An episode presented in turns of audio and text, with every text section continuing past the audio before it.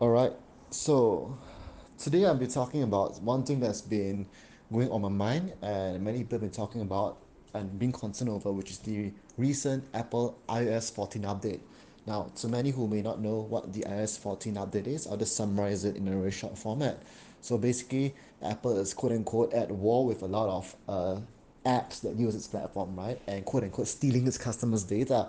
So it's going to put in an update that will pop up for each person who owns an iPhone when they update to iOS 14 and to give them a question along the lines of do you want this app to track your data?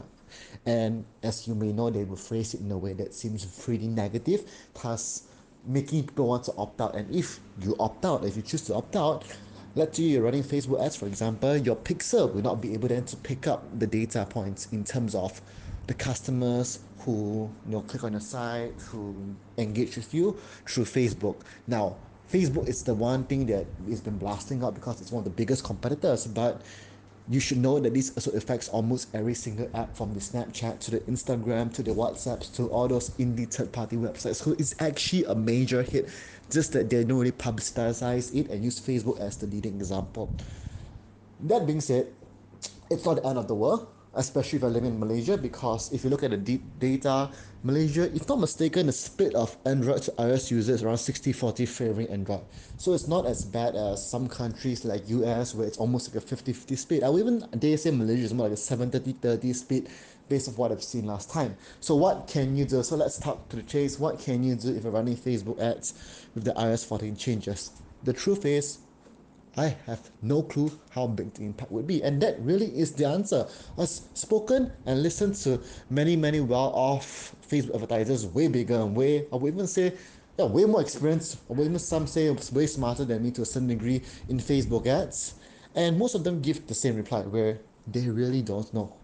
Reason being, no one actually knows until you actually execute on it. And anyone who says they kind of know what they're doing, let's be real, they're kind of lying because if it's if it's not out really out yet, you know, if it, it's still rolling by the way, the iOS 14, it's not fully rolled out yet. If it's not out yet, we don't know the data fluctuation, we could not know what could happen. But that being said, the skill set of a Facebook media buyer or Facebook expert is understanding the core principles of anything in life in Facebook, which is testing, learning, optimizing.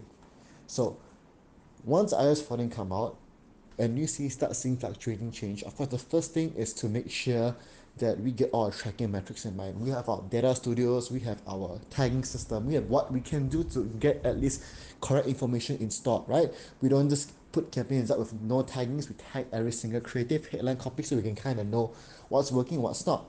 And of course, next one is verifying your domains. Uh, in your Facebook Ads Manager, you know, putting up the pixels. As you know, pixels now, it still works, but you can only track around eight.